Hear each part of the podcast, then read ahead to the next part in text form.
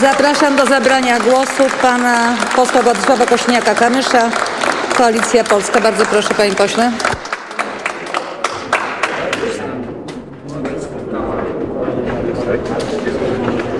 Dziękuję bardzo. Pani Marszałek, Wysoka Izbo. Ja ostatnie tygodnie zrzuciłem garnitur i założyłem fartuch. Spędziłem je w izbie przyjęć krakowskiego szpitala na pierwszej linii frontu walki z COVID-em.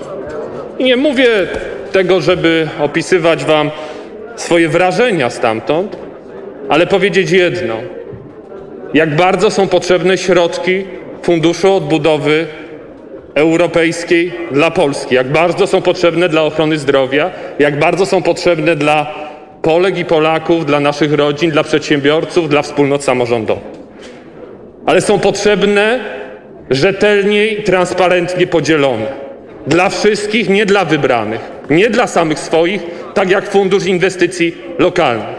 Dlatego od początku dyskusji o Krajowym Planie Odbudowy i Funduszu Odbudowy stawialiśmy warunki jako pierwsze ugrupowanie.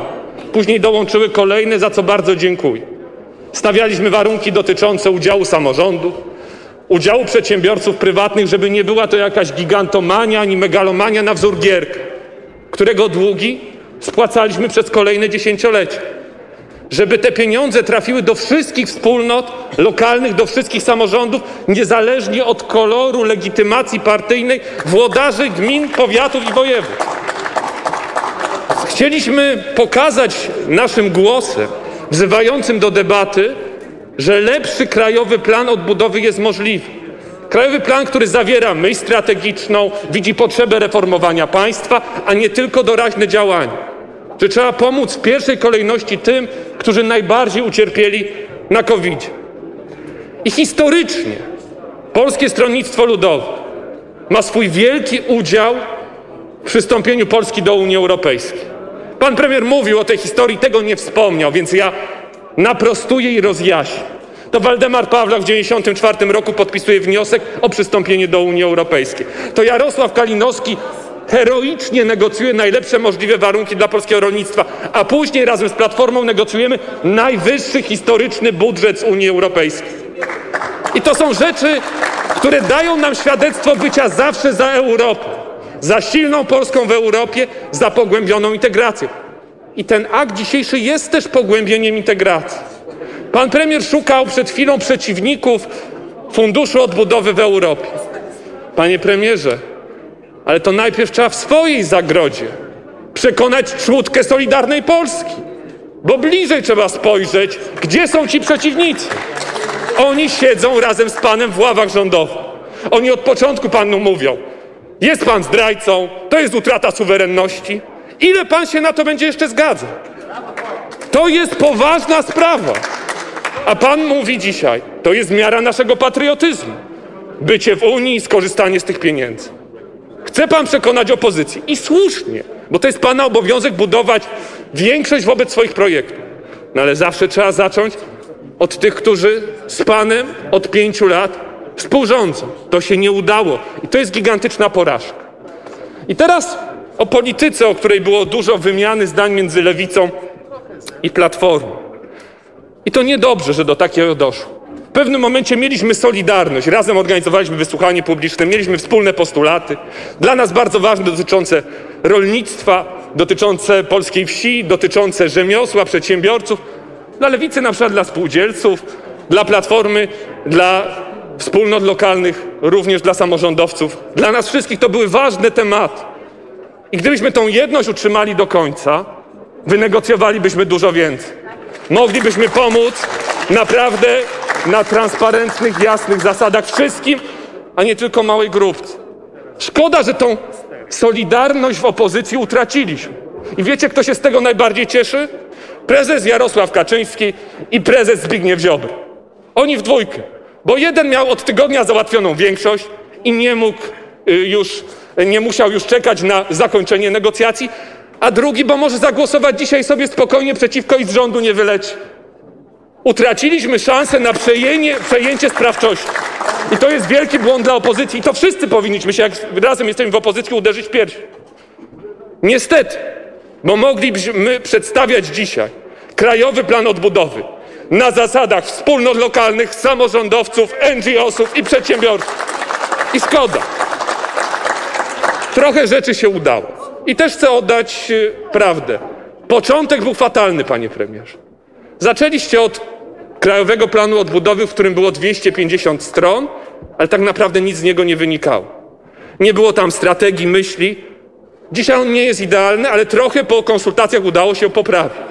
Na pewno kilka naszych postulatów zostało zrealizowanych. Sześciokrotne zwiększenie środków na rolnictwo, podniesienie wydatków na zieloną energię o 50%, miliardy złotych, miliard złotych wsparcia dla branż poszkodowanych przez pandemię, więcej środków dla samorządów i podmiotów prywatnych niż na starcie, choć niestety przez brak solidarności dla samorządów większość środków, większe środki będą z pożyczek, a nie z dotacji.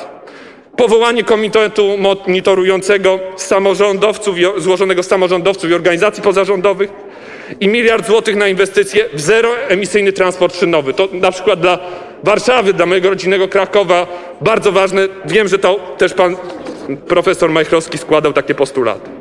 Przez brak jedności jednak nie udało się osiągnąć, y, że samorządy są głównym beneficjentem, że są głównym wydającym te środki.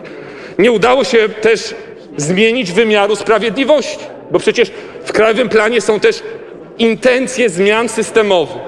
I gdybyśmy negocjowali do końca wspólnie, do ostatniego dnia, dopóki jest to możliwe, i nie pokazali wszystkich kart, jak chcemy zagłosować, transparentność i funkcjonowanie wymiaru sprawiedliwości, jego niezawisłość niezależność byłaby większa. Niewystarczająco został wzmocniony też fundusz spółdzielczy. To, co się udało osiągnąć również naszemu klubowi, Koalicji Polskiej PSL-owi, zawdzięczamy tym, którzy brali udział w konsultacjach, samorządowcom wszystkich szczebli, wszystkim organizacjom pozarządowym. Szczególnie dziękuję Kubie Wygnańskiemu za zorganizowanie prawdziwej debaty, burzy mózgów nad tym wszystkim, co się dzieje z Krajowym Planem, z Funduszem Odbudowy.